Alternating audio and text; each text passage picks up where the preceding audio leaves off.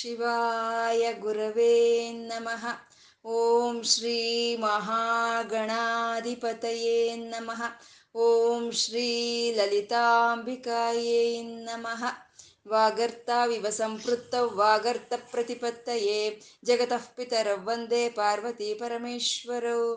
ಗುರುಬ್ರಹ್ಮ, ಗುರುರ್ವಿಷ್ಣು, ಗುರುದೇವೋ ಮಹೇಶ್ವರ. ಗುರುರ್ ಸಾಕ್ಷಾತ್ ಪರಬ್ರಹ್ಮ, ತಸ್ಮೈ ಶ್ರೀ ಗುರವೇ ನಮಃ. श्रुतिस्मृतिपुराणानाम् आलयं करुणालयं नमामि भगवत्पादशङ्करं लोकशङ्करम् अज्ञानां जाह्नवीतीर्थं विद्यातीर्थं विवेकिनां सर्वेषां सुखदं तीर्थं भारतीतीर्थमाश्रये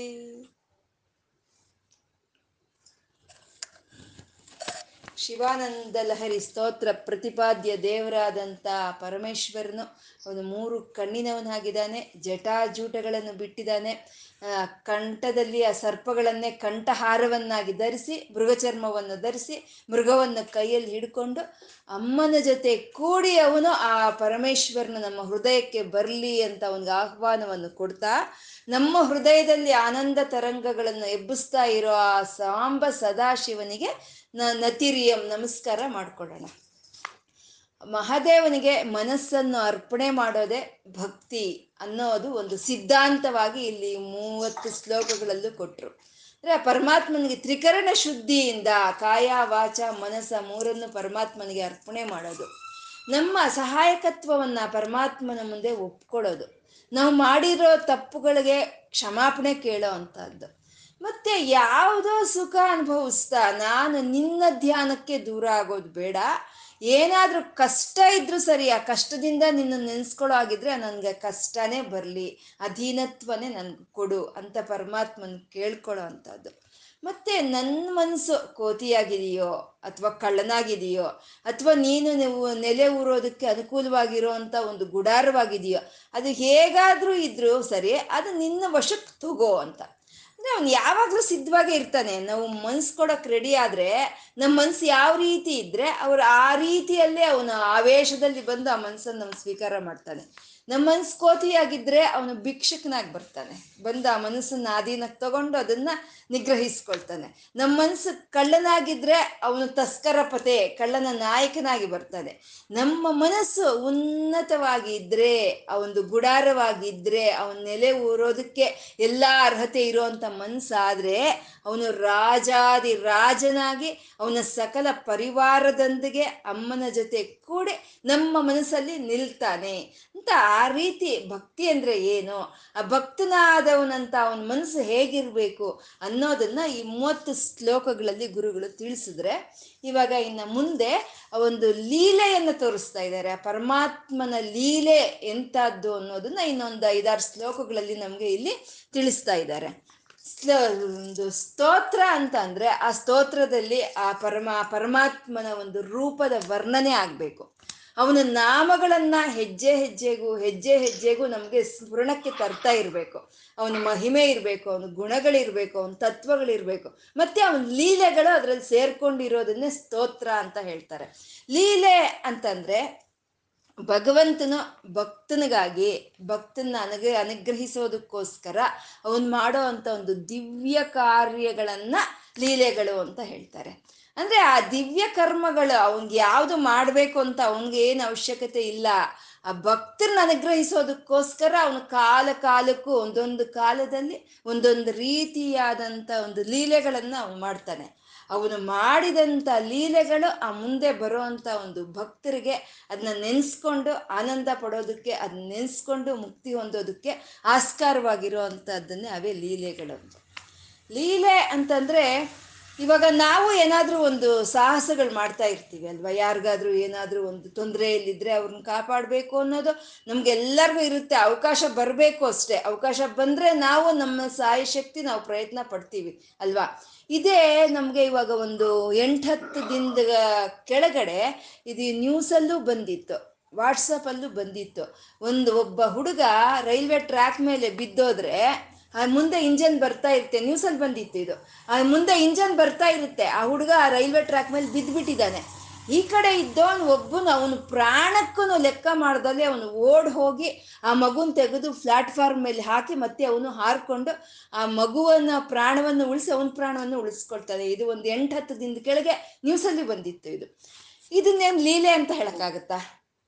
ಇದು ಲೀಲೆ ಅಲ್ಲ. ಇದನ್ನೇನಿದ್ರು ಸಾಹಸ ಅಂತ ಹೇಳ್ಬೋದು ಅಷ್ಟೇ. ಲೀಲೆ ಅಂತಂದ್ರೆ ಯಾವತ್ತೋ ಮಾಡಿದ, ಇವಾಗ ಸಾಹಸ, ಇವಾಗ ಆ ಹುಡುಗನ್ ಕಾಪಾಡ್ದ ಅದಾಗೋಯ್ತು. ಇನ್ನು ಅವನ ಜೀವನದಲ್ಲಿ ಇವನ್ ಪ್ರಮೇಯ ಏನು ಇಲ್ಲ ಅಲ್ವಾ? ಅಷ್ಟೇ, ಆ ಕ್ಷಣಕ್ಕೆ ಬೇಕಾಗಿರುವಂತ ಒಂದು ಅದು ಸಹಾಯ ಅದು ಅಷ್ಟೇನೆ. ಆದ್ರೆ ಪರಮಾತ್ಮ ಮಾಡೋ ಅಂತ ಲೀಲೆಗಳ ಹೇಗಿರುತ್ತೆ ಅಂದ್ರೆ ಅವ್ನು ಯಾವತ್ತೋ ಮಾಡಿದ್ರು ಅದು ಇವತ್ತಿಗೂ ನಮ್ಮನ್ನು ಕಾಪಾಡ್ತಾ ಇರುತ್ತೆ. ಅಂತ ಕಾರ್ಯಗಳನ್ನ ಲೀಲೆಗಳು ಅಂತ ಹೇಳ್ತಾರೆ. ಅಂದ್ರೆ ಗಂಗೆನ ನಿಗ್ರಹಿಸ್ದ ಪರಮಾತ್ಮ. ಆ ಒಂದು ಪ್ರವಾಹ, ಮಹಾಪ್ರವಾಹವಾಗಿ ಅದು ಧುಮುಕಿ ಬರ್ತಾ ಇದ್ರೆ ಸಮಸ್ತ ಪ್ರಪಂಚವು ಆ ಪ್ರವಾಹದಲ್ಲಿ ಮುಳುಗು ಹೋಗುತ್ತೋ ಏನೋ ಅನ್ನೋ ಒಂದು ಭಯ, ಒಂದು ಇದರಲ್ಲಿ ಆ ಪರಮಶಿವನು ಆ ಗಂಗೆಯನ್ನು ತನ್ನ ಜಟಾಜೂಟಗಳಲ್ಲಿ ಬಂಧಿಸಿ ಇಟ್ಕೊಂಡ. ಎಷ್ಟು ಬೇಕೋ ಅಷ್ಟನ್ನೇ ಬಿಡ್ತಾ ಇದ್ದಾನೆ. ಈ ಪ್ರಪಂಚಕ್ಕೆ ಎಷ್ಟು ಬೇಕೋ ಅಷ್ಟೇ ಬಿಡ್ತಾ ಇದ್ದಾನೆ. ಇದನ್ನೇ ಲೀಲೆ ಅಂತ ಹೇಳೋದು. ಅಂದರೆ ಅದು ಯಾವತ್ತೋ ಮಾಡ್ದ ಲೀಲೆ? ಅಂದ್ರೆ ಇವತ್ತಿಗೂ ಅದ್ರ ಇದು ಇದೆ. ಇವತ್ತಿಗೂ ಅವ್ನ ಗಂಗೆಯನ್ನು ಇವತ್ತು ಅವನ ಜಟೆಯಿಂದ ಬಿಟ್ರೆ ಇವತ್ತಿಗೂ ಅದು ಪ್ರವಾಹದಲ್ಲಿ ಈ ಪ್ರಪಂಚ ಎಲ್ಲ ಮುಳುಗೋಗುತ್ತೆ. ಅಂದ್ರೆ ಅವನು ಯಾವತ್ತೋ ಮಾಡಿದಂತ ಒಂದು ದಿವ್ಯ ಕಾರ್ಯ ಇವತ್ತಿಗೂ ಆ ಉಪಕಾರ, ಪರೋಪಕಾರವನ್ನು ಮಾಡ್ತಾ ಇರೋ ಅಂಥದ್ದನ್ನೇ ಲೀಲೆಗಳು ಅಂತ ಹೇಳ್ತಾರೆ. ಆ ರೀತಿ ಪರಮಾತ್ಮ ಎಷ್ಟು ಲೀಲೆಗಳು ಮಾಡ್ತಾ ಇದ್ದಾನೆ, ಎಷ್ಟು ಲೀಲೆಗಳು ಮಾಡ್ತಾ ಇದ್ದಾನೋ. ಯಾವತ್ತೋ ಅವನು ಗಂಗೆಯನ್ನು ನಿಗ್ರಹಿಸ ಅಂತ ನಾವು ಇವತ್ತು ನಾವು ಇದು ಮಾಡ್ತಾ ಇರೋ ಅಂಥದ್ದಲ್ಲ ಎಷ್ಟೋ ಎಷ್ಟೋ ಮಹಿಮೆಗಳು, ಎಷ್ಟೋ ಲೀಲೆಗಳು ಅವು ನಮ್ಮ ಅರಿವಿಗೆ ಇಲ್ಲದೆ ನಡೆದು ಹೋಗ್ತಾ ಇರುತ್ತೆ ಈ ಪ್ರಪಂಚದಲ್ಲಿ ಪ್ರತಿ ಕ್ಷಣವೂ. ಇವಾಗ ನಮಗೆ ಅರಿವಿರೋದಿಲ್ಲ, ನಮ್ಗೆ ಎಂಥ ಅಪಾಯ ಬಂತೋ ನಮಗೆ ಗೊತ್ತಿರಲ್ಲ. ಇವಾಗ ಮನೇಲಿ ಒಂದು ಮಗು ಇದೆ. ಒಂದೆರಡು ವರ್ಷದ ಮಗು, ಅದು ಚೆನ್ನಾಗಿ ಆಟ ಆಡ್ಕೊಂಡು ಆನಂದವಾಗಿ ಅದು ಬೆಳ್ಕೊಂಡು ಬರ್ತಾ ಇದೆ. ಆದರೆ ಅದಕ್ಕೆ ಯಾವುದು ಅಪಾಯ ಬರಬಾರ್ದು ಅಂತ ಹೇಳಿ ಆ ತಂದೆ ತಾಯಿ ಕಣ್ಣಿಗೆ ರೆಪ್ಪೆಗೆ ಕಾಪಾಡ್ಕೊಂಡಂಗೆ ಕಾಪಾಡ್ಕೊಳ್ತಾರೆ ಅಲ್ವಾ? ಯಾವುದೋ ಒಂದು ಅಪಾಯ ಮಗುಗೆ ಬರಬಾರ್ದು ಆ ರೀತಿ ಕಾಪಾಡ್ಕೊಳ್ತಾರೆ. ಆದರೆ ಆ ಮಗುಗೆ ಏನಾದರೂ ಅದು ಅರಿವಿದೆಯಾ? ಅಪಾಯ ಬರುತ್ತೆ ಅನ್ನೋದು ಗೊತ್ತಿಲ್ಲ. ಅದರಿಂದ ತಂದೆ ತಾಯಿ ಕಾಪಾಡ್ತಾ ಇದ್ದಾರೆ ಅನ್ನೋದು ಗೊತ್ತಿಲ್ಲ ಅಲ್ವಾ? ಹಾಗೆ ಈ ಜೀವಿಗಳಾದ ನಮಗೆ ಏನ್ ಅಪಾಯಗಳು ಬರ್ತಾ ಇದೆಯೋ ಯಾವ ಕ್ಷಣಕ್ಕೇನೋ ನಮ್ಗೆ ತಿಳಿದಿಲ್ಲ ಅದು. ಆ ಪರಮಾತ್ಮ ಅದು ನಮ್ಗೆ ತಿಳಿದಲೇನೆ ಆ ಅಪಾಯಗಳಿಂದ ನಮ್ಮನ್ನು ಕಾಪಾಡ್ಕೊಂಡು ಬರ್ತಾ ಇದ್ದಾನೆ ಅಲ್ವಾ? ಯಾವ ದೇವತೆಗಳು ಬೇಡ್ಕೊಳ್ತಾ ಇದ್ದಾರೋ ನಮ್ಗೆ ಯಾವ ಅಪಾಯವನ್ನು ನಮಗೆ ಅವನು ತೊಲಗಿಸ್ಲಿ ಅಂತ. ಆ ರೀತಿ ಅವನ ಅಪಾಯಗಳನ್ನೆಲ್ಲ ನಮ್ಮಿಂದ ತೊಲಗಿಸಿ ಅವನು ರಕ್ಷಣೆ ಮಾಡ್ತಾ ಇರೋವಂಥದ್ದು ಇದು ಈ ಪ್ರಕೃತಿಯಲ್ಲಿನೂ ಅಷ್ಟೇ, ಪ್ರಕೃತಿಯಲ್ಲಿ ಆ ಸೂರ್ಯನ ಆ ಒಂದು ಪೂರ್ವಕ್ಕೆ ಹುಟ್ತಾ ಇದ್ದಾನೆ ಅಂದರೆ, ಅಥವಾ ಭೂಮಿ ಹೀಗೆ ತಿರುಗ್ತಾ ಇದೆ ಅಂತಂದರೆ, ಆ ನೀರಿಗೆ ಆ ದಾಹ ತೀರಿಸುವಂಥ ಶಕ್ತಿ ಇದೆ, ಅಗ್ನಿಗೆ ಬಿಸಿ ಕೊಡೋವಂಥ ಶಕ್ತಿ ಇದೆ ಅಂತ ಅಂದರೆ ಇಟ್ಸ್ ನ್ಯಾಚುರಲ್ ಅಂತ ಅಂತಾರೆ. ಆದರೆ ಇದು ಇಟ್ಸ್ ನ್ಯಾಚುರಲ್ ಅಲ್ಲ, ಅದು ನ್ಯಾಚುರಲ್ ಆಗಿ ನಡೆಯೋದಲ್ಲ, ಆ ನ್ಯಾಚುರಲ್ ಆಗಿ ನಡೀತಾ ಇರೋದೆಲ್ಲ ಆ ಈಶ್ವರನ ಶಕ್ತಿನೇ ಆ ಈಶ್ವರನ ಶಕ್ತಿಯಿಂದ, ಆ ಈಶ್ವರನ ಲೀಲೆಯಿಂದ ಅವೆಲ್ಲ ನಡೀತಾ ಇರೋ ಅಂಥದ್ದು ಅಲ್ವಾ? ಯಾವುದಾದ್ರೂ ಒಂದು ಕಾರ್ಯ ಆಗಬೇಕು ಅಂದರೆ ಅದಕ್ಕೊಂದು ಕಾರಣ ಇರಬೇಕಲ್ವಾ? ಇವಾಗ ಈ ಇಲ್ಲೊಂದು ಪೆನ್ ಇದೆ. ಈ ಪೆನ್ ಆ ಕಡೆಗೆ, ಈ ಕಡೆಯಿಂದ ಈ ಕಡೆಗೆ ಬರಬೇಕು ಅಂದರೆ ಅದಕ್ಕೆ ಈ ಒಂದು ಕೈನ ಆಸರೆ ಬೇಕು, ಅಲ್ವಾ? ಹಾಗೆ ಈ ಪ್ರಕೃತಿಯಲ್ಲಿ ಯಾವುದೊಂದು ನಡೀತಾ ಇದೆ ಅಂದ್ರೂ ಅದಕ್ಕೊಂದು ಕಾರಣ ಇರಬೇಕು. ಅದೇ ಆ ಕಾರಣವೇ ಈಶ್ವರ ಶಕ್ತಿ ಅಂತ ಹೇಳೋದು. ಇದನ್ನೇ ನ್ಯೂಟನ್ಸ್ ಲಾನಲ್ಲಿ ಇದೆ, ಅಲ್ವಾ? Actions and reactions are equal and opposite ಅಂತ. ಪ್ರತಿಯೊಂದು ರಿಯಾಕ್ಷನ್ಗೂ ಒಂದು ಆ್ಯಕ್ಷನ್ ಇರುತ್ತೆ. ಒಂದು ಒಂದು ಆ್ಯಕ್ಷನ್ಗೆ ಒಂದು ರಿಯಾಕ್ಷನ್ ಬರುತ್ತೆ. ಹಾಗೆ ಈ ಪ್ರ, ಜಿ, ಪ್ರಪಂಚದಲ್ಲಿ ಏನೇನು ನಡೀತಾ ಇದೆಯೋ ಅದಕ್ಕೆಲ್ಲ ಒಂದು ಕಾರಣವಾಗಿರುವಂತಹ ಶಕ್ತಿನೇ ಅದೇ ಪರಮೇಶ್ವರ ಶಕ್ತಿ ಅಂತ ಹೇಳೋದು, ಅದೇ ಐಶ್ವರ ಶಕ್ತಿ. ಆ ಈಶ್ವರ ಶಕ್ತಿನೇ ಪ್ರತಿಯೊಂದು ನಿಮಿಷದಲ್ಲೂ ಮಹಿಮೆಗಳಾಗಿ ಬರ್ತಾ ಇದೆ, ಪ್ರತಿಯೊಂದು ನಿಮಿಷದಲ್ಲಿ ಆ ಈಶ್ವರನ ಲೀಲೆಗಳು ಅನ್ನೋದು ನಮ್ಗೆ ಅರಿವಿಲ್ದಲೇನೆ ನಡೆದು ಹೋಗ್ತಾ ಇರುವಂಥದ್ದು. ಮತ್ತೆ ಆ ಭಕ್ತರಾದಂಥವ್ರು ಅವನ ಲೀಲೆಗಳನ್ನ ಸ್ಮರಿಸ್ತಾ ಇದ್ರೆ ಅವ್ರಿಗಾಗೋ ಅಂತ ಒಂದು ಜ್ಞಾನವೇ ಅದು ಯಾವತ್ತೋ ನಡೆದಿರಬಹುದು ಆ ಲೀಲೆ ಅನ್ನೋದು. ಆದ್ರೆ ಆ ಭಕ್ತರು ಅದನ್ನ ನೆನೆಸ್ಕೊಳ್ತಾ ಇದ್ರೆ ಅದು ಇವಾಗ್ಲೇ ನಡೆದಿದೆ ಅನ್ನೋ ಅಷ್ಟು ಒಂದು ಆನಂದವನ್ನು ಅನ್ನ ಅನ್ನೋ ಒಂದು ತೃಪ್ತಿಯನ್ನ ಅದು ಕೊಡೋ ಅಂತವೇ ಅವೇ ಈಶ್ವರ ಲೀಲೆಗಳು ಅಂತ ಹೇಳೋದು. ಹಾಗೆ ನಾವು ಆ ಲೀಲೆಗಳನ್ನ ಸ್ಮರಿಸ್ಕೋಬೇಕು ಅಂತ ಅಂದ್ರೆ ಎಷ್ಟು ಅಂತ ಸ್ಮರಿಸೋಣ? ಒಂದ, ಎರಡ. ನಮ್ಮ ಬಾಯಿ ಸಾಕಾಗಲ್ಲ. ನಮ್ಮ ಆಯುಷ್ಯ ಸಾಕಾಗೋದಿಲ್ಲ. ಅವನು ಮಾಡ್ತಾ ಇರೋ ಲೀಲೆಗಳನ್ನ ನಾವು ಸ್ಮರಿಸ್ಕೋಬೇಕು ಅಂತ ಅಂದ್ರೆ. ಅದಕ್ಕೆ ಇಲ್ಲಿ ಶಂಕರರು ಅಂತ ಒಂದು ಎರಡು ಲೀಲೆಗಳನ್ನ ಇಲ್ಲಿ ಶ್ಲೋಕಗಳಲ್ಲಿ ಕೊಡ್ತಾ ಇದ್ದಾರೆ. ಅದು ಮಹಾಜ್ಞಾನಿ, ಮಹಾಭಕ್ತರು ಆದಂಥ ಶಂಕರರು ಎಷ್ಟು ಎಷ್ಟು ಪ್ರೀತಿಯಿಂದ ಲೀಲೆಗಳನ್ನ ನಮಗೆ ಇಲ್ಲಿ ನಮ್ಮ ಕಣ್ಣು ಮುಂದೆ ತರ್ತಾ ಇದ್ದಾರೆ ಅನ್ನೋದನ್ನ ನಾವು ಇನ್ನು ಮುಂದೆ ಶ್ಲೋಕದಲ್ಲಿ ನೋಡೋಣ. ಹೇಳಿ ಸುಮ ಶ್ಲೋಕ.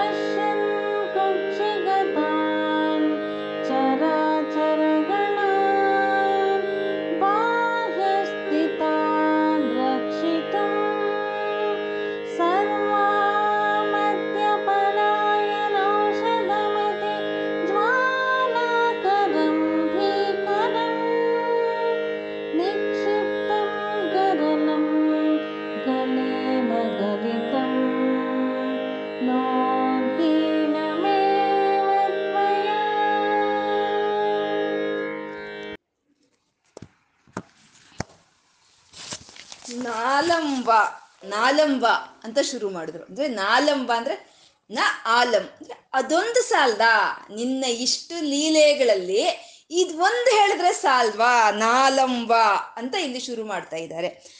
ಪರ ಪರಮೋಪಕಾರಕ ಮಿದಂ. ಅಂದ್ರೆ ಉಪಕಾರ. ಉಪಕಾರ ಮಾಡೋ ಅಂತ ಒಂದು ಮನಸ್ತತ್ವ, ಆಶಾ ಅಂದ್ರೆ ಉಪಕಾರ ಮಾಡೋ ಅಂತ ಒಂದು ಮನಸ್ಸಿನ ಒಂದು ಇದು ಅದು, ಗುಣ ಅದು.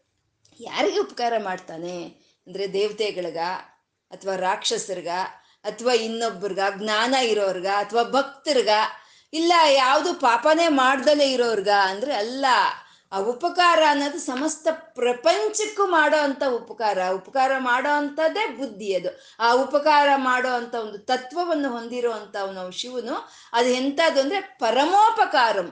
ಅಂದ್ರೆ ಅಂತ ಉಪಕಾರ ಈ ಪ್ರಪಂಚಕ್ಕೆ ಅಂತ ಉಪಕಾರ ಮಾಡೋದಕ್ಕೆ ಅದಿನ್ ಯಾರಿಂದಲೂ ಆಗೋದಿಲ್ಲ. ಅಂತ ಉಪಕಾರ ಮಾಡಿದ್ರೆ ನೀನೇ ಮಾಡಬೇಕು ಅನ್ನೋವಂಥದ್ದು. ಅದು ಪರಮೋಪಕಾರಂ. ಅದೊಂದು ತ್ವೇಕಂ, ಪಶೂನಾಂ. ತ್ವೇಕಂ, ಅದೊಂದು ಸಾಲ್ದ ಪಶೂನಾಂ ಅಂತ ಪಶುಪತೆ ಅಂತ ಹೇಳ್ತಾ ಇದ್ದಾರೆ.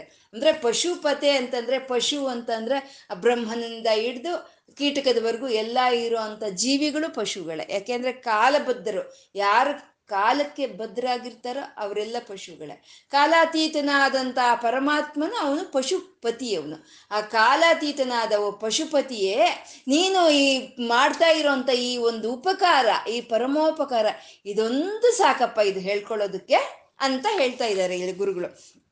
ಅದೇನಾಗಿದು ಆ ಉಪಕಾರ ಅಂತ ಅಂದ್ರೆ, ಸರ್ವಾಮತ್ಯ ಔಷಧಮತಿ ಜ್ವಾಲಾಕರಂ ಭೀಕರಂ ಅಂತ ಇದ್ದಾರೆ. ಅಂದ್ರೆ ಈ ಅಮೃತವನ್ನು ಪಡ್ಕೊಳ್ಳೋದಕ್ಕೋಸ್ಕರ ಈ ದೇವತೆಗಳು, ರಾಕ್ಷಸರು ಸೇರಿ ಕ್ಷೀರಸಾಗರವನ್ನು ಮತಿಸ್ತಾರೆ.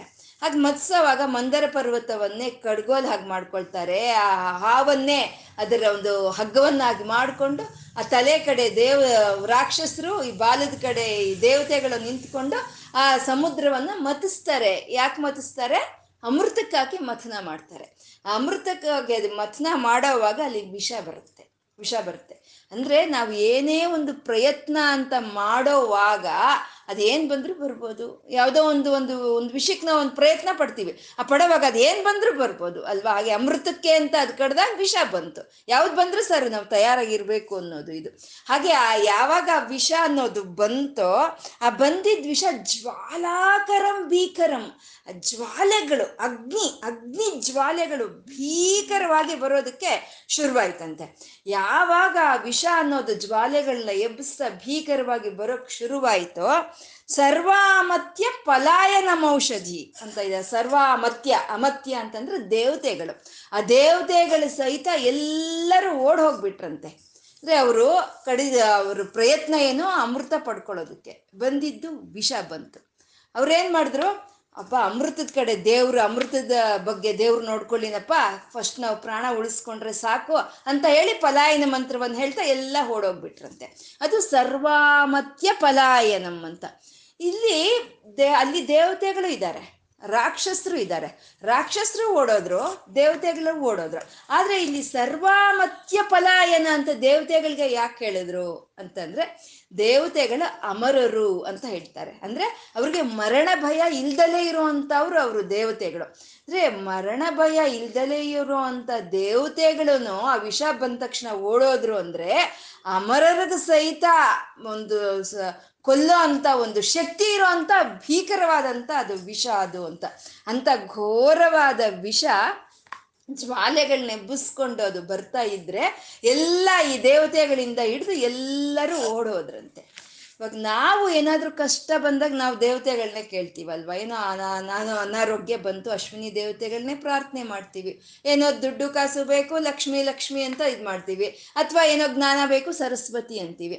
ಆದರೆ ಅವ್ರು ಯಾರನ್ನು ಕೇಳ್ತಾರೆ ದೇವತೆಗಳು? ಅಂದ್ರೆ ಆ ದೇವರಿಗೂ ದೇವನಾದ ಮಹಾದೇವನ ಹತ್ರ ಹೋದ್ರು ಇವರೆಲ್ಲರೂ ಹೋದಾಗ ಅವನು ಪದ್ಮಾಸನವನ್ನು ಹಾಕ್ಕೊಂಡು ಶಾಂತ ಚಿತ್ತದಿಂದ ಅರಮಿಳಿತ ನೇತ್ರಗಳಿಂದ ಧ್ಯಾನ ಮಾಡ್ತಾ ಕೂತಿದ್ದಾನೆ. ಅವನಿಗೇನು ಯಾವ ವಿಷ ಬಂತ ಯಾವ್ದಾಯ್ತಾ ಯಾವಾಗ್ಲೂ ಶಾಂತವೇ ಇಲ್ಲ, ಒಂದೇ ಅವನಿಗೆ. ಶಾಂತ ಚಿತ್ತದಿಂದ ಧ್ಯಾನ ಮಾಡ್ತಾ ಕೂತಿದ್ದಾನೆ. ಇವರೆಲ್ಲ ಹೋದ್ರು. ಹೀಗೆ ಅಮೃತಕ್ಕಾಗಿ ನಾವು ಕಡ್ದ್ವಿ, ಹೀಗೆ ವಿಷ ಬಂದ್ಬಿಟ್ಟಿದೆ, ಅದೆಲ್ಲ ಈ ಪ್ರಪಂಚವನ್ನೆಲ್ಲ ನುಂಗ್ ಹಾಕ್ಬಿಡುತ್ತೆ. ಇವಾಗ ನೀನೇ ಕಾಪಾಡ್ಬೇಕಪ್ಪ ಅಂತ ಬೈಕೆ ಕೋರ್ಕೊಂಡು. ಮಾಡ್ಕೊಂಡ್ರೆ ಏನ್ ಮಾಡ್ದ ಅವನು? ಕಣ್ಣು ಬಿಟ್ಟು ಹೀಗೆ ನೋಡ್ದ. ಕಣ್ಣು ಬಿಟ್ಟು ಹೀಗೆ ನೋಡ್ದ ಅಷ್ಟೇ, ಇನ್ನೇನ್ ಮಾಡ್ಲ?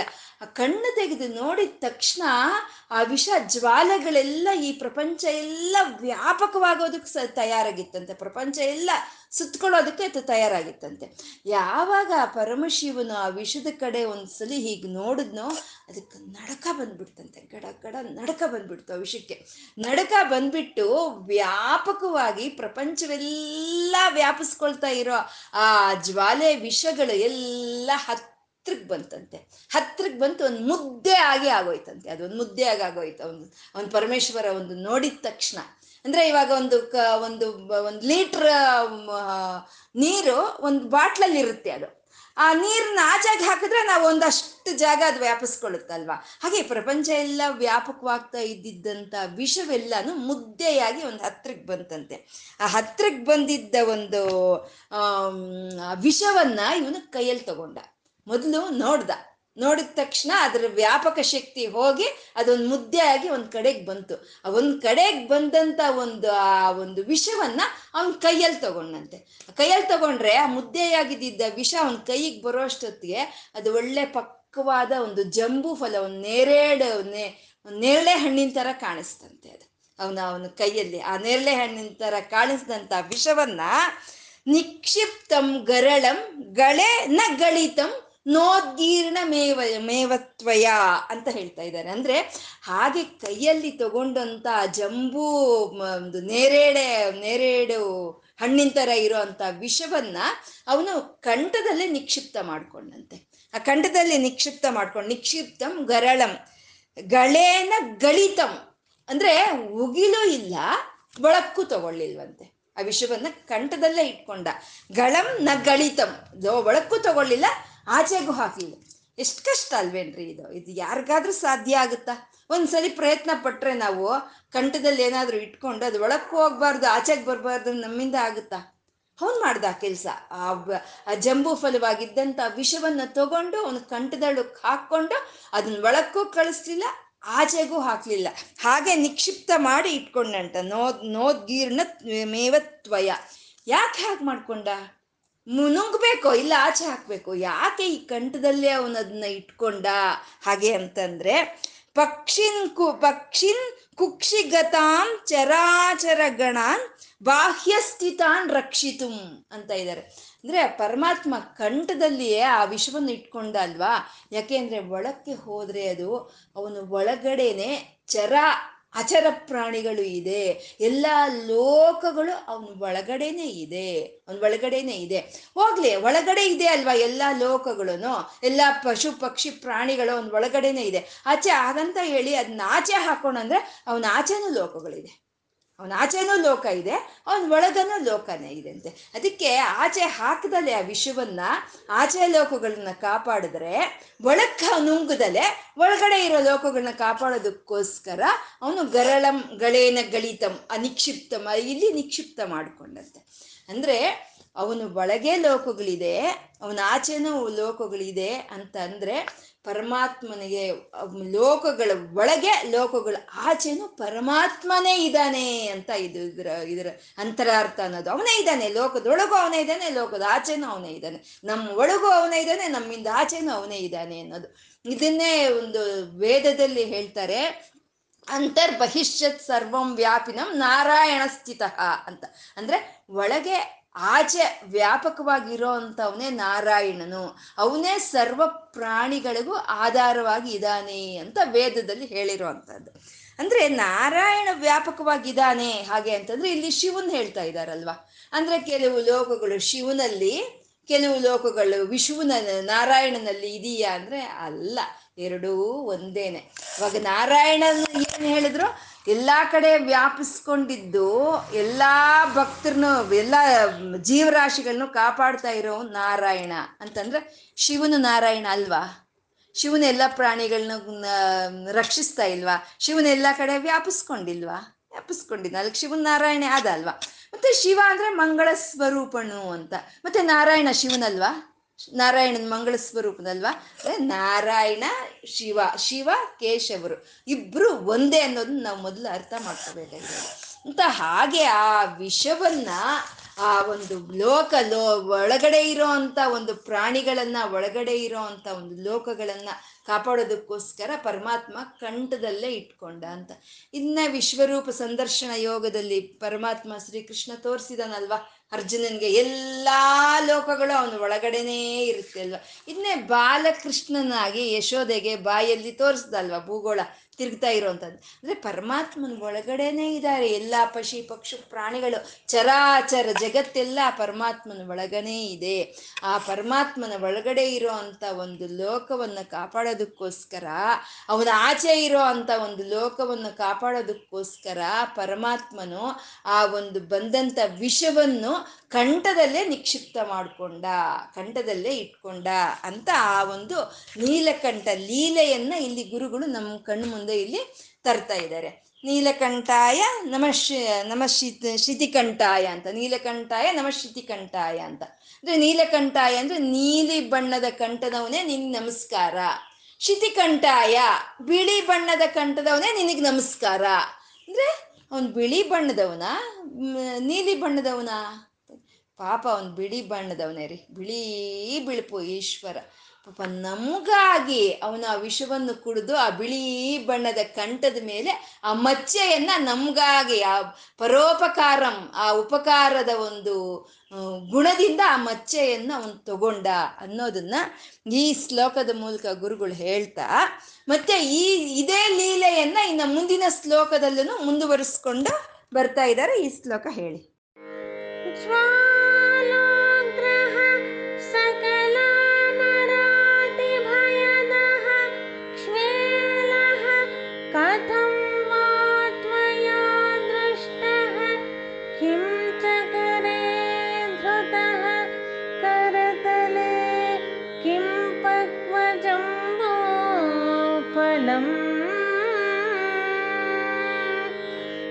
my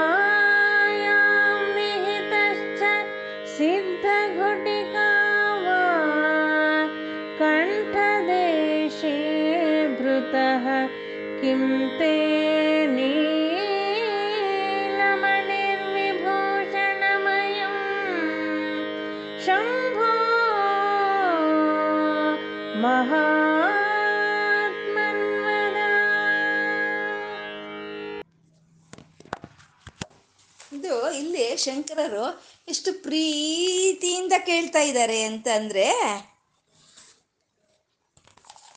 ಶಂಭೋ ಮಹಾತ್ಮನ್ ವದ. ಶಂಭೋ ಓ ಮಹಾತ್ಮನೇ ವದ, ಹೇಳು, ನಾನೊಂದು ಕೇಳ್ತೀನಿ, ಹೇಳ್ತೀಯಾ ಅಂತ ಕೇಳ್ತಾ ಇದ್ದಾರೆ ಇಲ್ಲಿ ಶಂಕರರು. ಆ ಈಶ್ವರನ ಮುಂದೆ ಕೂತ್ಕೊಂಡು ಮಾತಿಗೆ ಮಾತಿಗೆ ಶುರು ಮಾಡಿದ್ರು. ಮೊದಲು ಕೈಲಾಸಕ್ಕೆ ಬಾ ಅಂದ್ರು. ಕೈಲಾಸಕ್ಕೆ ಕರಿ ಅಂದ್ರು. ಕೈಲಾಸಕ್ಕೆ ಹೋದ್ರೆ ಹತ್ರಕ್ಕೆ ಕರ್ಸ್ಕೊ ಅಂದ್ರು. ಹತ್ರಕ್ಕೆ ಹೋದ್ರೆ ನೀನು ಕಾಲು ಮುಟ್ತೀನಿ ಅಂದ.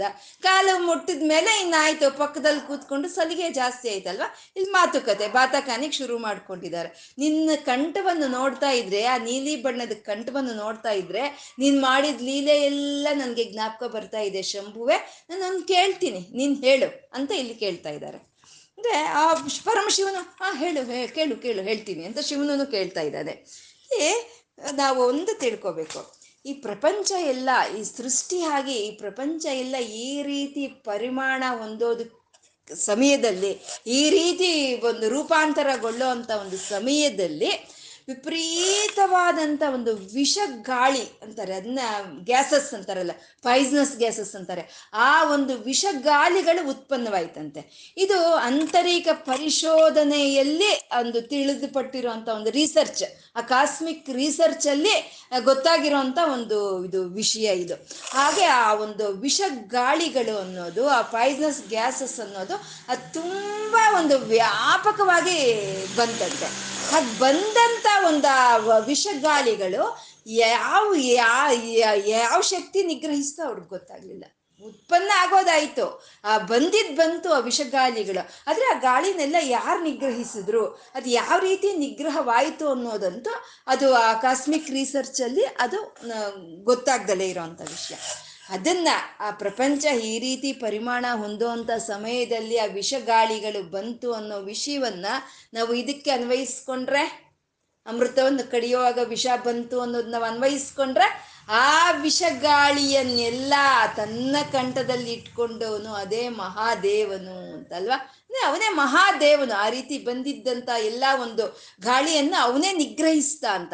ಯಾವುದು ನ್ಯಾಚುರಲ್ ಆಗಲ್ಲ. ಎಲ್ಲ ಅವನ ಪರ, ಅವನ ಅವನ ಶಕ್ತಿಯಿಂದಾನೇ ಅದು ಅಲ್ಲಿ ಬರೋ ಅದನ್ನ ಇಲ್ಲಿ ಕೇಳ್ತಾ ಇದ್ದಾರೆ ಶಂಕರರು ಶಂಭೋ ಮಹಾತ್ಮನ್. ವದ?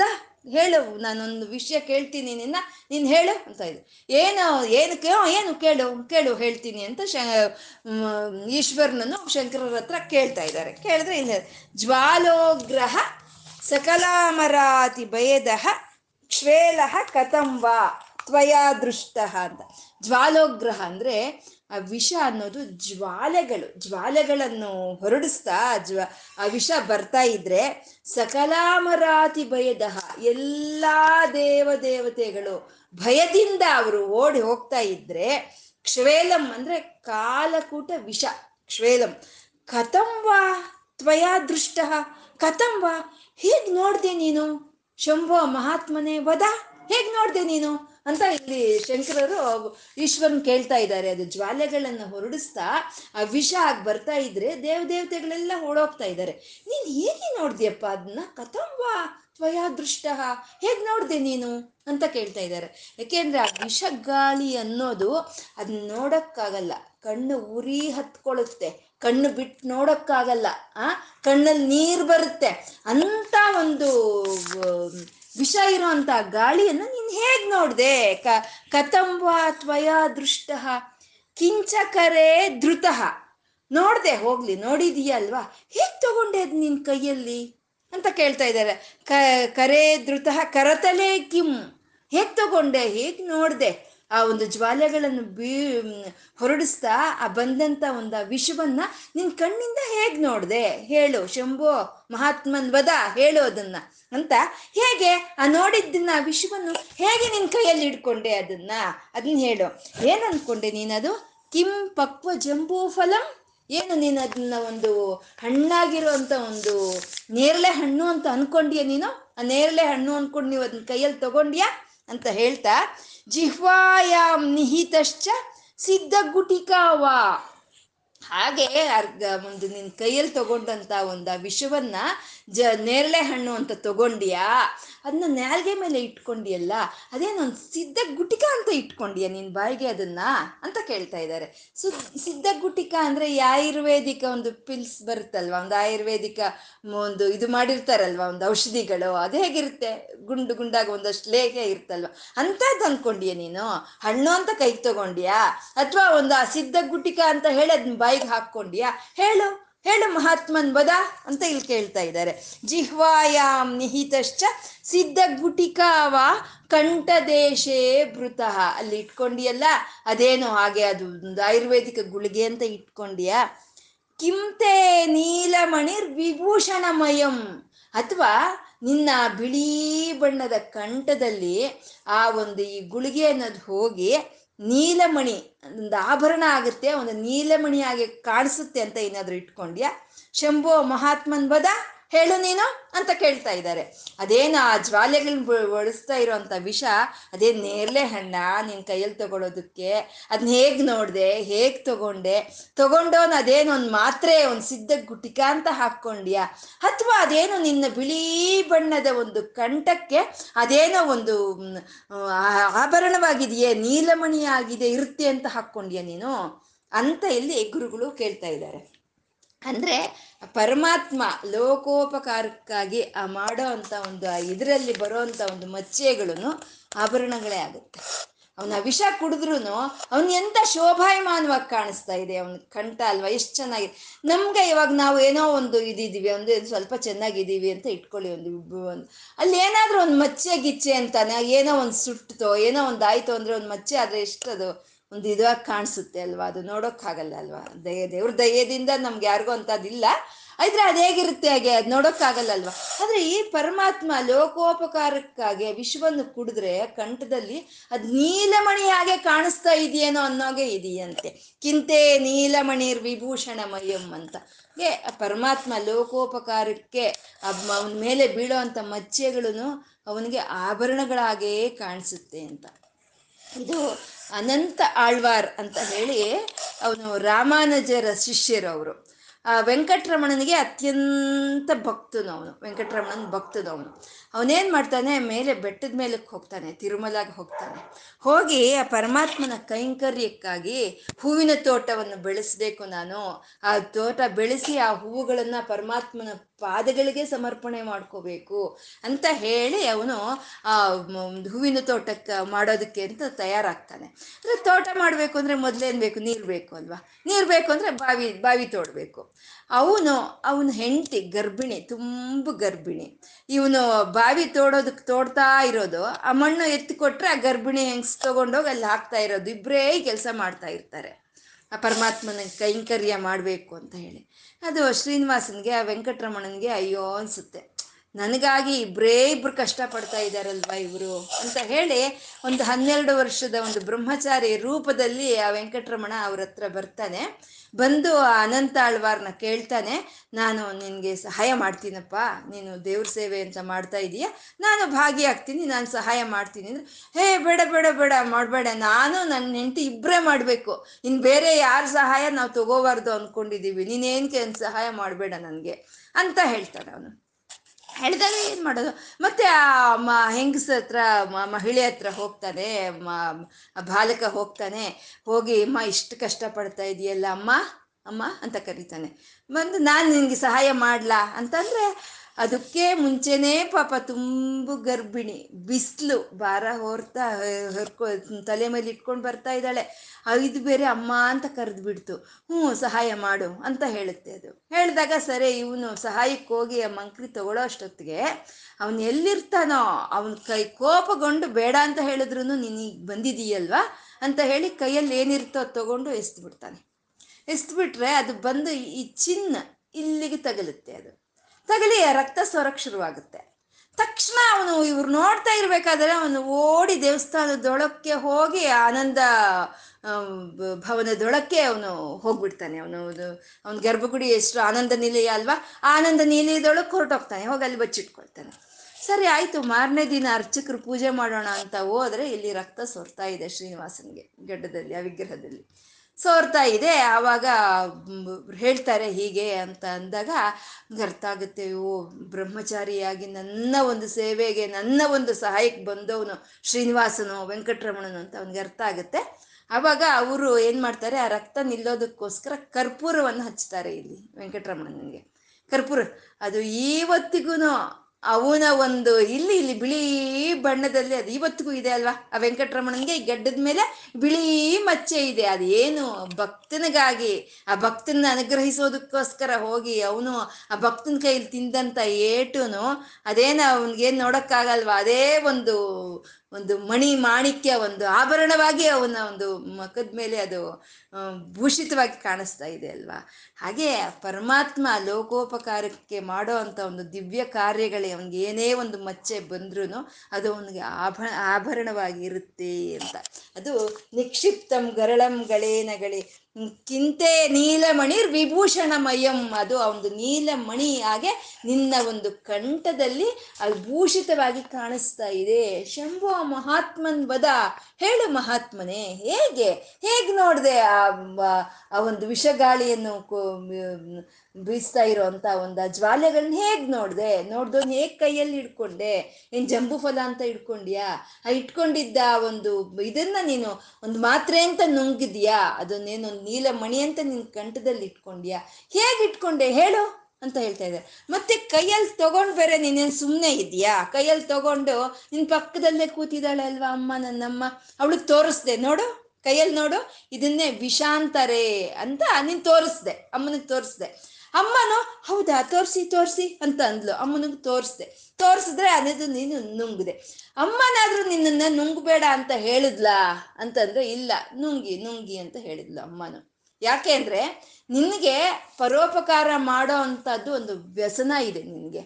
ಹಾಗೆ ಅಂತ ಪುಷ್ಪದಂತರು ಅನ್ನೋ ಒಂದು ಗಂಧರ್ವರು ಅವ್ರ ಕವಿತೆಯಲ್ಲಿ ಬರ್ಕೊಂಡಿದ್ದಾರೆ ಶಿವನಿಗೆ ಭುವನ ಭಯ ಭಂಗವ್ಯ ಸನನ ಅಂತ ಶಿವನ್ಗೆ. ಭುವನ ಅಂದ್ರೆ ಲೋಕಗಳು, ಭಯ ಅಂದ್ರೆ ಲೋಕಕ್ಕಿರೋ ಅಂತ ಒಂದು ಭಯವನ್ನು ಹೋಗಲಾಡಿಸೋದು ಒಂದು ವ್ಯಸನನಂತೆ ಅವನಿಗೆ. ಅದೇ ಒಂದು ವ್ಯಸನ ಅವನಿಗೆ. ಅದೇ ಒಂದು ದುರಭ್ಯಾಸ ಅನ್ನೋ ಹಾಗೆ. ಏನು ಈ ಲೋಕಕ್ಕೆ ಆಪತ್ತು ಬಂದರೂ ಅದನ್ನ ಕಾಪಾಡೋದೇ ಒಂದು ವ್ಯಸನ. ಅಂತ ಪುಷ್ಪದಂತರು ಅನ್ನೋರು ಶಿವನಿಗಾಗಿ ಹೇಳಿದ್ರೆ, ಶಂಕರರು, ಏನು? ಶಿವನೇನಾ? ಭುವನ ಭಯ, ಭಂಗವ್ಯಸನನ? ಅವನಿಗೊಬ್ಬನಿಗೇನ? ಉಪಕಾರ ಮಾಡುವಂಥ ವ್ಯಸನ ಇರೋದು ನನ್ನ ಅಮ್ಮನಿಗೇನಿಲ್ವಾ ಅಂತ ಹೇಳಿ ಅವರು ಸೌಂದರ್ಯ ಲಹರಿಯಲ್ಲಿ ಬ್ರೋ ಬುಗ್ನೆ ಕಿಂಚಿತ್ ಭುವನ ಭಯ ಭಂಗವ್ಯಸನನಿ ಅಂತ ಅದೇ ಅದೇ ಅದೇ ಪದಗಳನ್ನ ಅವ್ರು ತಗೊಂಡ್ ಬಂದ್ರು. ಅಂದ್ರೆ ಇಬ್ಬರದು ಒಂದೇ ವ್ಯಸನ. ಒಬ್ಬೊಬ್ರದ್ದು ಒಂದೊಂದು ವ್ಯಸನ ಆದರೆ ಕಷ್ಟ ಆಗುತ್ತೆ. ನೀನು ಈ ಕೆಲಸ ಮಾಡಬೇಡ, ನೀನು ಈ ಕೆಲಸ ಮಾಡಬೇಡ ಅಂತ ಕಿಚ್ಚಾಡ್ತಾರೆ. ಇಬ್ಬರದ್ದು ಒಂದೇ ವ್ಯಸನ. ಈ ಪ್ರಪಂಚಕ್ಕೆ ಬಂದಿರೋ ಭಯವನ್ನು ಹೋಗ್ಲಾಡ್ಸೋ ಅಂತ ವ್ಯಸನ. ಅವನ ಕೈಯಲ್ಲಿ ತೋರಿಸ್ದ ವಿಷ ಇದು ಅಂತ, ಸರಿ, ನುಂಗು ಅಂತ ಅಂದ್ಲು ಅಮ್ಮ. ಹಾಗೆ ನುಂಗ್ಬಿಟ್ಲಂತೆ ಅಮ್ಮ. ಅಮ್ಮ ನುಂಗ್ಬಿಟ್ಲಂತೆ ಪರಮಾತ್ಮ ಆ ವಿಷವನ್ನು ನುಂಗ್ಬಿಟ್ಟ. ಹೇಗೆ ನುಂಗ್ದೆ ನೀನು? ಹೇಳು ಅಂತ ಕೇಳ್ತಾ ಇದ್ದಾರೆ. ಅಂದ್ರೆ ಭಕ್ತರಿಗೆ ಭಗವಂತನೇನೋ ಈ ಪ್ರಪಂಚನ ಕಾಪಾಡೋದಕ್ಕೋಸ್ಕರ ಅಂತ ಒಂದು ಶ್ರಮ ತಗೊಳ್ತಾನೆ. ವಿಶ್ವಾದ್ರೂ ನುಂಗ್ತಾನೆ, ಯಾವುದಾದ್ರೂ ನುಂಗ್ಬಿಡ್ತಾನೆ. ಆದರೆ ಪ, ಭಕ್ತನಿಗೆ ನೋಡೋಕ್ಕಾಗಲ್ವಂತೆ. ಅಯ್ಯೋ, ಪ್ರಪಂಚ ಏನಾದರೂ ಆಗೋಗ್ಲಿ, ನನ್ನ ಶಿವ ನನ್ನ ಶಿವ, ವಿಷ ನುಂಗ್ತಾ ಇದ್ದಾನಲ್ಲಪ್ಪ ಅಂತ ಒಂದು, ಆ ಒಂದು, ಆ ಕಾಳಜಿ, ಆ ಭಕ್ತನಲ್ಲಿ ಅಂತ ಕಾಳಜಿ ಇರುತ್ತೆ. ಅರೇ ಪರಮಾತ್ಮ ನನ್ನ ಪರಮಾತ್ಮ, ನುಂಗ್ಬಿಟ್ನೆ ಹಾಗೆ ಅಂತ ಇದು ಮಾಡ್ತಾರೆ. ಹಾಗೆ ಅಪ್ಪ ಆ ಈಶ್ವರನು ಕೈಯಲ್ಲಿಂದ ತೋರಿಸ್ತಾ ಇದ್ರೆ ಅಮ್ಮನಿಗೆ, ನೋಡು, ಇದೇ ವಿಷ ಅಂತ ನಿಂಗು ಅಂತ ಹೇಳಿದ್ರೆ, ಭಕ್ತ ಹೇಳಿದ್ನಂತೆ, ಅಮ್ಮ, ವಿಷನಮ್ಮ ಅಮ್ಮ, ನಿನ್ ಗಂಡನಮ್ಮ, ನೀನ್ ನುಂಗು ಅಂತ ಹೇಳ್ತಾ ಇದೀಯಲ್ಲಮ್ಮ ಅಂತ ಅಂದಂತೆ ಅಂದ್ರೆ ಇವತ್ತು ಭಕ್ತನಾಗಿರೋನಿಗೆ ಹಾಗನ್ಸಿದ್ರೆ ಯಾವಾಗ್ಲೂ ಜೊತೆಯಲ್ಲೇ ಇರೋ ಅಂತ ಅಮ್ಮ ಜಗಜ್ಜನನಿ ಮಹಾಭಕ್ತಿಳು. ಅವಳು ನುಂಗು ಅಂತಾಳ ಅವಳಿಗೆ ಗೊತ್ತು, ಅವನು ಮೃತ್ಯುಂಜಯನೋ ಅವನು, ಅವನ, ಆ ಮೃತ್ಯುವನ್ನು ಜಯಿಸಿರೋ ಅಂತ ಅವನು, ತಾನು ಸರ್ವ ಮಂಗಳಳು. ಅಂದ್ರೆ ತನ್ನ ಮಾಂಗಲ್ಯ ಅನ್ನೋದು ಅವನು ಮೃತ್ಯುವಿನಿಂದ ಜಯಿಸುತ್ತೆ ಅಂತ ಅವಳು ಗೊತ್ತು. ಹಾಗಾಗಿ ಅವಳು ಹೇಳಿದಾಳೆ, ಹ್ಞೂ, ನೀನು ನುಂಗು, ಪರವಾಗಿಲ್ಲ ಅಂತ. ಆದ್ರೆ ಭಕ್ತನಿಗೆ, ಅಯ್ಯೋ ನನ್ನ ಶಿವ ನನ್ನ ಶಿವ, ವಿಷ ಕುಡಿದ್ಬಿಟ್ಟ ನನ್ನ ಶಿವ, ವಿಷ ಕುಡಿದ್ಬಿಟ್ಟ ಅನ್ನೋ ಒಂದೇ ಮನಸ್ಸಿಗೆ ಒಂದು ನೋವು ಅನ್ನೋದು ಇರುತ್ತೆ ಅಲ್ವಾ? ಇದು ಶಿವ ಒಂದು ಬಸವ ಪುರಾಣ ಅನ್ನೋ ಒಂದು ಪುರಾಣದಲ್ಲಿ ಇರೋಂಥ ಒಂದು ಕತೆ. ಒಬ್ಬ ಹುಡುಗ, ಒಂದು ಅವನು ಆನಂದ ರುದ್ರ ಅಂತನೋ ಏನೋ ಅವನ ಹೆಸರು. ಅವನು ಹುಟ್ಟಿದಾಗಲೇ ಅವನಿಗೆ ಈಶ್ವರನ ಮೇಲೆ ಒಂದು ಭಕ್ತಿಯಿಂದ ಹುಟ್ಟುತ್ತಾನೆ ಹುಟ್ಟುವಾಗಲೇ ಜನ್ಮತಃ ಬಂದಿರೋ ಅಂಥ ಒಂದು ಗುಣ ಅವನಿಗೆ, ಆ ಪರಮಾತ್ಮನ ಮೇಲೆ ಇರೋ ಒಂದು ಭಕ್ತಿ ಅನ್ನೋದು. ಇವಾಗ ನಮ್ಗಾದ್ರೆ ಏನು ಹುಟ್ಟಿದ ತಕ್ಷಣ ಹುಟ್ಟಿದಾಗಲೇ ಭಕ್ತಿ ಇಲ್ಲ ನಮಗೆ. ಏನೋ ಅದನ್ನ ಒಂದು ಸಾಧನೆಯಿಂದ ರಗಲ್ಸಿ ರಗಲ್ಸಿ ಅದು ಜ್ವಾಲೆಯಾಗಿ ಬ, ಬರ್ತಾ ಇದೆ. ಆ ಸಾಧನೆ ಬಿಟ್ಟು ಅದು ನಂದಿ ಹೋಗುತ್ತೆ ಅಷ್ಟೇನೆ ನಮ್ಮಲ್ಲಿ ಇರೋಂಥ ಭಕ್ತಿ. ಅವನಿಗೆ ಹುಟ್ಟಿದಾಗಲೇ ಆ ಸಂಸ್ಕಾರ, ಆ ಈಶ್ವರನ ಮೇಲೆ ಆ ಭಕ್ತಿ ಅನ್ನೋದು ಇತ್ತಂತೆ. ಅವನು ಒಂದು ದಿನ ಅವ್ರ ತಂದೆ ಏನೋ ಪುರಾಣ ಹೇಳ್ತಾ ಇದ್ದಾರೆ ಶಿವಪುರಾಣ ಹೇಳ್ತಾ ಇದ್ದಾರೆ ಅಂತ ಆ ಮಗುನ ಕರ್ಕೊಂಡು ದೇವಸ್ಥಾನಕ್ಕೆ ಹೋದರು. ಹೋಗಿ ತೊಡೆ ಮೇಲೆ ಕೂಡಿಸ್ಕೊಂಡು ಆ ಪುರಾಣವನ್ನು ಕೇಳ್ತಾ ಇದ್ರೆ ಅವರು ಅವತ್ತು ಈ ನೀಲಕಂಠ ಲೀಲೆಯನ್ನು ಹೇಳ್ತಾ ಇದ್ದಾರಂತೆ ನೀಲಕಂಠ ಲೀಲೆಯಲ್ಲಿ ಅವ್ರು ಹೇಳ್ತಾ ಇದ್ರೆ ಆ ಕಥೆಯಲ್ಲಿ ಮುಳುಗಿ ಹೋಗ್ಬಿಟ್ಟ ಆ ಮಗು. ಏನು ಕೇಳಿಸ್ಕೊಳ್ತಾ ಇದ್ದಾನೆ ಅವ್ನು ಕಾಣಿಸ್ತಾ ಇದೆ. ಇವತ್ತೇ ಅದು ನಡೀತಾ ಇದೆಯೇನೋ ಅನ್ನೋಷ್ಟು ಅನುಭವದಿಂದ ಅವನು ಕೇಳಿಸ್ಕೊಳ್ತಾ ಇದ್ದಾನೆ ಚಿಕ್ಕ ಮಗು. ಅದು ಶಿವನು ವಿಷ ನುಂಗ್ದ ಅಂತ ಹೇಳಿದ ತಕ್ಷಣ, ಓ ಅಂತ ಅಳಕ್ಕೆ ಶುರು ಮಾಡಿಬಿಟ್ನಂತೆ ಜೋರಾಗಿ. ಇವ್ರಿಗೆ ಗೊತ್ತಾಗ್ಲಿಲ್ಲ, ಯಾಕೆ ಅಳ್ತಾ ಇದೆ ಈ ಮಗು ಅಂತ ಇವ್ರಿಗೆ ಗೊತ್ತಾಗ್ಲಿಲ್ಲ. ಏಕಪ್ಪ, ಯಾಕೆ ಅಳ್ತಾ ಇದೆಯಪ್ಪ? ಅಮ್ಮನ ಹತ್ರ ಹೋಗ್ಬೇಕಾ? ಮನೆ ಹತ್ರ ಹೋಗ್ಬೇಕಾ? ನೀರು ಬೇಕಾ ಅಂತ ಕೇಳಿದ್ರೆ, ಅಲ್ಲ, ಶಿವನು ವಿಷ ನುಂಗ್ಬಿಟ್ಟ ವಿಷ ನುಂಗ್ಬಿಟ್ಟ, ಶಿವ ಅಂತ ಅಳ್ತಾ ಇದ್ದಾನೆ. ಏನ್ ಸಮಾಧಾನ ಮಾಡಿದ್ರು ಸಮಾಧಾನ ಆಗ್ತಾ ಇಲ್ಲ. ಏನು, ಅಮ್ಮ ಪಕ್ಕದಲ್ಲೇ ಕೂತಿರ್ತಾಳಲ್ವಾ? ಅಮ್ಮನ್ಗೆ ಹೇಳಕ್ ಆಗ್ಲಿಲ್ವಾ ಈ ವಿಷ ಕುಡಿಬೇಡ ಅಂತ ಅಮ್ಮ ಹೇಳ್ಬಾರ್ದಿತ್ವಾ. ಈ ಬ್ರಹ್ಮದೇವ್ರು ಒಂದಲ್ಲ ಅಂತ ನಾಲ್ಕು ತಲೆಗಳು ಹಾಕೊಂಡು ಕೂತಿದ್ದಾನೆ. ಇವನ್ಗೆ ಹೇಳಕ್ಕಾಗ್ಲಿಲ್ವಾ? ನೀನ್ ಬೇಡ ಉಷ ಕುಡಿಬೇಡ ಅಂತ ಹೇಳ್ಬಾರ್ದ? ಅಂತೆ ಮತ್ತೆ ಅಳ್ತಾನೆ, ಮತ್ತೆ ಮೂಗ್ಸಿದ್ಕೊಳ್ತಾನೆ ಮತ್ತೆ ಕಣ್ಣೊರೆಸ್ಕೊಳ್ತಾನೆ. ವಿಷ್ಣುವಿಗೆ ಹೇಳ್ತಾರೆ, ಬ್ರ ಶಿವನ ಹೃದಯವೇ ವಿಷ್ಣು ಅಂತ. ಮತ್ತೆ ವಿಷ್ಣುನಾದ್ರೂ ಹೇಳ್ಬಾರ್ದಾ? ಬೇಡಪ್ಪ, ನಿನ್ ವಿಷ ಕುಡ್ಬೇಡ ಅಂತ ಹೇಳ್ಬಾರ್ದಾ? ಮತ್ತೆ ನಂದಿ, ಭೃಂಗಿ ಎಲ್ಲ ಇದ್ದಾರೆ ಯಾರೂ ಹೇಳಿಲ್ವೇ ನನ್ನ ಶಿವನು ವಿಷ ಕುಡ್ದ್ಬಿಟ್ನೆ ಅಂತ ಹೇಳಿ ಅವನು ಯಾರು ಹೇಳಿದ್ರು ಅವನಿಗೆ ಸಮಾಧಾನ ಇಲ್ಲ. ಯಾರು ಹೇಳಕ್ ಹೋದ್ರು, ಕುಡ್ದ್ನ ವಿಷ ಇಲ್ವಾ ಹೇಳಿ. ಕುಡ್ದಿದ್ದಾನೆ ಹ್ಞೂ ಸರಿ, ಹಾಗಾದ್ರೆ ಅಳುವೆ. ಕುಡ್ದ್ನ ಇಲ್ವಾ ಹೇಳಿ. ಕುಡ್ದು ಹ್ಞೂ ಅಳುವೆ. ಅಂತ ಯಾರು ಹೇಳಿದ್ರು ಸಮಾಧಾನ ಇಲ್ಲ, ಹಾಗೆ ಅವ್ನ ಹತ್ಕೊಂಡು, ಅಯ್ಯೋ ನನ್ನ ಶಿವಪ್ಪ ಹುಷಾ ಕುಡ್ದಿದ್ದಾನೆ ಅಂತ ಹೇಳಿ ಹತ್ಕೊಂಡು ಓಡೋಗ್ತಾ ಇದ್ದಾನಂತೆ. ಅದು ಒಂದು ಬೆಟ್ಟದ ಪ್ರಾಂತ ಅದು.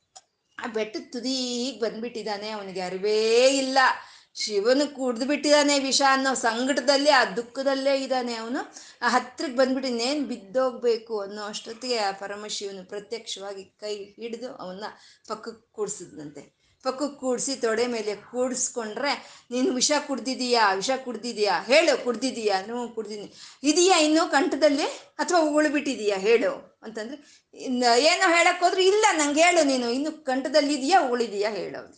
ಇದೆ ಕಂಠದಲ್ಲಿ ಅವನಿಗೆ ಪರಮಶಿವ ಬಂದಿದ್ದಾನೆ ಅನ್ನೋದಿಲ್ಲ, ನಾನು ಅವ್ನು ನೋಡ್ತಾ ಇದ್ದಾನೆ ಅನ್ನೋದಿಲ್ಲ, ಅವನು ಕುಡಿದು ಬಿಟ್ಟಿದ್ದಾನೆ ವಿಷ ಅನ್ನೋ ಒಂದು ನೋವೇ ಅವನ್ನ ಕಾಡ್ತಾ ಇದೆ ಇದೆ ಕಂಠದಲ್ಲಿ ಅಂದ್ರೆ ಹಾಗಾದ್ರೆ ಫಸ್ಟ್ ಉಗುಳು ಬಿಡೋದನ್ನ ಅಂತ ಹೇಳಿದ್ನಂತೆ ಎಲ್ಲ ಈ ದೇವ ದೇವತೆಗಳೆಲ್ಲ ಭಯಭ್ರಾಂತರಾಗೋದ್ರಂತೆ ನಡಕ್ ಬಂದ್ಬಿಡ್ತಂತೆ. ಯಾಕೆಂದ್ರೆ ಏನು ಅವನು ಪರೋಪಕಾರ ಮಾಡಬೇಕು ಅಂತ ಅವನು ಕಂಠದಲ್ಲಿ ವಿಷವನ್ನು ಇಟ್ಕೊಂಡಿದ್ರೆ ಈ ಮಗು ಉಗುಳ್ಬಿಡು ಉಗುಳ್ಬಿಡು ಅಂತ ಹೇಳ್ತಾ ಇದೆ. ಇವನು ಮೊದಲೇ ಭಕ್ತವತ್ಸಲ ಇವನು. ಭಕ್ತರು ಏನು ಹೇಳಿದ್ರೆ ಅದು ಮಾಡ್ಬಿಡ್ತಾನೆ. ಇವಾಗ ಎಲ್ಲ ಉಗಿದು ಬಿಡ್ತಾನೋ? ಎಲ್ಲ ಪ್ರಪಂಚ ಎಲ್ಲ ಮುಳುಗೋಗುತ್ತೋ ಏನೋ ಅಂತ ಅವರು ಭಯಭ್ರಾಂತಿ ಆಗೋಗಿದಾರಂತೆ ಅಂದ್ರೆ ಪರಮಶಿವನು ಎಷ್ಟು ಭಕ್ತವತ್ಸಲನೋ, ಅಷ್ಟು ಭಕ್ತರಕ್ಷಕನು ಅಲ್ವಾ ಅವನು? ಅವನೇನು ಹಾಗೆ ಭಕ್ತನ್ ಕೇಳ್ದ ಅಂತ ಅದನ್ನ ಬಿಡ್ತಾನ ಅವನು? ಬಿಡಲ್ಲ ಅಲ್ವಾ?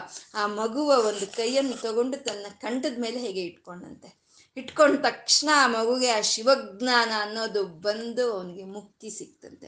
ಅಂದರೆ ಹಾಗೆ ಆ ಪರಮಾತ್ಮನ ವಿಷ ಕುಡ್ದ ಅನ್ನೋ ಒಂದು ಒಂದು ಸಂಕಟನೇ ಪ ಇದರಲ್ಲಿ ಜಾಸ್ತಿ ಇರುವಂಥದ್ದು ಅದನ್ನೇ ಶಂಕರರು ಕೇಳ್ತಾ ಇದ್ದಾರೆ ಹೇಗಪ್ಪ, ಶಂಭು, ಪರಮಾತ್ಮನೇ, ಮಹಾತ್ಮನೇ, ಹೇಳಪ್ಪ, ಹೇಗೆ ತಗೊಂಡೆ ಕೈಗೆ, ಹೇಗೆ ನೋಡಿದೆ, ಹೇಗೆ ಅದನ್ನು ನುಂಗಿದೆ ಅಂತ ಇಲ್ಲಿ ಶಂಕರರು ಕೇಳ್ತಾ ಇರೋವಂಥದ್ದು ಪರಮಾ ಉಪಕಾರ ಮಾಡಬೇಕು ಅಂತಂದ್ರೆ ಯಾರಾದರೂ ಏನೋ ದನ ಕನಕ, ವಸ್ತು, ವಾಹನ ಏನಾದರೂ ಕೊಡ್ಬೋದು ಅಲ್ವಾ? ಏನಾದರೂ ಕೊಡ್ಬೋದು. ಹೋಗಿ ಹೋಗಿ ಬೆಂಕಿ ಆಗಿರೋ, ಬೆಂಕಿ ಉಂಡೆನ ಯಾರಾದರೂ ನುಂಗ್ತಾರ? ಬೆಂಕಿ ಉಂಡೆ ನುಂಗೋಕ್ಕಾಗುತ್ತಾ ಯಾರಿಗಾದ್ರೂ ಅಂದ್ರೆ ಆ ಅಗ್ನಿನೇತ್ರ ಇರೋವಂಥ ರುದ್ರನಿಗೆ ಮಾತ್ರನೇ ಸಾಧ್ಯ ಇರೋವಂಥದ್ದು ಆ ಉಪಕಾರ ಅನ್ನೋದು ಮಾಡೋ ಅಂಥದ್ದು ಬೆಂಕಿನೇ ಅಂಥ ಉಪಕಾರ ಇನ್ಯಾರ್ರಿ ಮಾಡೋಕ್ಕಾಗುತ್ತೆ? ಯಾರು ಮಾಡೋಕ್ಕಾಗಲ್ಲಲ್ವ ಅದಕ್ಕೆ ಅದೇ ಪರಮೋಪಕಾರಂ ಅಂತ ಹೇಳಿದ್ರು. ಪರಮೋಪಕಾರಕ ಮಿದಂ ಅಂತ ಹೇಳಿರೋದು. ಅಂಥ ಉಪಕಾರ ಇನ್ಯಾರಿಗೂ ಮಾಡೋಕ್ಕಾಗೋದಿಲ್ಲ. ಅಂತ ಉಪಕಾರ ಮಾಡಿರೋ ಅಂಥ ಒಂದು ಲೀಲೆಯನ್ನ ಒಂದು ಹೇಳ್ಕೊಂಡ್ರು ಸಾಕು, ಒಂದು ಹೇಳ್ಕೊಂಡ್ರು ಸಾಕು ಅಂತ ಇಲ್ಲಿ ಹೇಳ್ತಾ ಇರೋ ನಾಲಂಬ ಅಂತ ಹೇಳಿದ್ರು. ಇದೊಂದು ಸಾಕು, ಈ ಲೀಲೆ ಒಂದು ಸಾಕು ಹೇಳ್ಕೊಳ್ಳೋದಕ್ಕೆ ಅಂತ. ಅಂತ ಜಗತ್ತನ್ನೆಲ್ಲ ರಕ್ಷಣೆ ಮಾಡೋ ಅಂತ ಒಂದು ಪ್ರಭು ಅವನು, ಪರಮಶಿವನು. ಪ್ರಭು ಅಂತಂದ್ರೆ ಸಾಮರ್ಥ್ಯ ಇರೋ ಅಂತ ಅಂದ್ರೆ ಸಾಮರ್ಥ್ಯ ಒಂದಿದ್ರೆ ಆಗಲ್ಲ. ಅವನ ಕರುಣೆನೂ ಇರಬೇಕು ಅಲ್ವಾ? ಸಾಮರ್ಥ್ಯ ಒಂದಿದ್ರೆ ಆಗಲ್ಲ. ಕರುಣೆ ಇದ್ರೇನೆ ಅವನು ಉಪಕಾರ ಮಾಡ್ತಾನೆ. ಆ ಸಾಮರ್ಥ್ಯವನ್ನ ದಾಕ್ಷಿಣ್ಯ ಅಂತ ಹೇಳ್ತಾರೆ. ಆ ಕರುಣೆಯನ್ನ ದಯೆ ಅಂತ ಹೇಳ್ತಾರೆ. ಅದೇ ದಯ ದಾಕ್ಷಿಣ್ಯ ಅನ್ನೋದು. ಆ ದಯ ದಾಕ್ಷಿಣ್ಯ ಇರೋ ಅಂತ ಪ್ರಭುವೇ ನಮ್ಮ ಪರಮಶಿವನು, ಮಹಾದೇವನು. ಅವನು ಆ ಪರಮೋಪಕಾರಕ್ಕಾಗಿ ಅವನ ಆ ವಿಷವನ್ನು ಅವತ್ತು ಅವನು ನುಂಗಿದ, ಅಲ್ವಾ? ಅಂತ ಈ ನೀಲಕಂಠ ಲೀಲೆಯನ್ನು ನಮ್ಮ ಕಣ್ಣ ಮುಂದೆ ತಂದಿರೋ ಅಂತ ಶಂಕರರಿಗೆ ಇವತ್ತು ನಾವು ನಮಸ್ಕಾರ ಮಾಡ್ಕೋಬೇಕಲ್ವಾ? ಇಂಥ ಒಂದು ಲೀಲೆಯನ್ನು ನಮ್ಮ ಕಣ್ಣು ಮುಂದೆ ಇವತ್ತು ತಂದ್ರು ಅಲ್ವಾ? ಮತ್ತೆ ಈ ಒಂದು ಘಟ್ಟವನ್ನ ನಾವು ಮುಂದೆ ಇಟ್ಕೊಂಡು ನಾವು ಇವತ್ತು ಪರಮಶಿವನ್ ಕೇಳ್ಬೋದು. ಅಂತ ವಿಗ್ ವಿಷವನ್ನೇ ನಿನ್ನ ಕಂಠದಲ್ಲಿ ಇಟ್ಕೊಂಡಿದೀಯಾ? ಇವತ್ತು ಈ ಮಾನವ ಜಾತಿಗೆ, ಈ ಪ್ರಪಂಚಕ್ಕೆ ಬಂದಿರೋ ಅಂತ ಒಂದು ಕರೋನಾನ ನೀನೇನು ಕಂಠದಲ್ಲಿ ಇಟ್ಕೊಳ್ಳೋ ಅಷ್ಟು ಕೆಲಸ ಇಲ್ಲಪ್ಪ.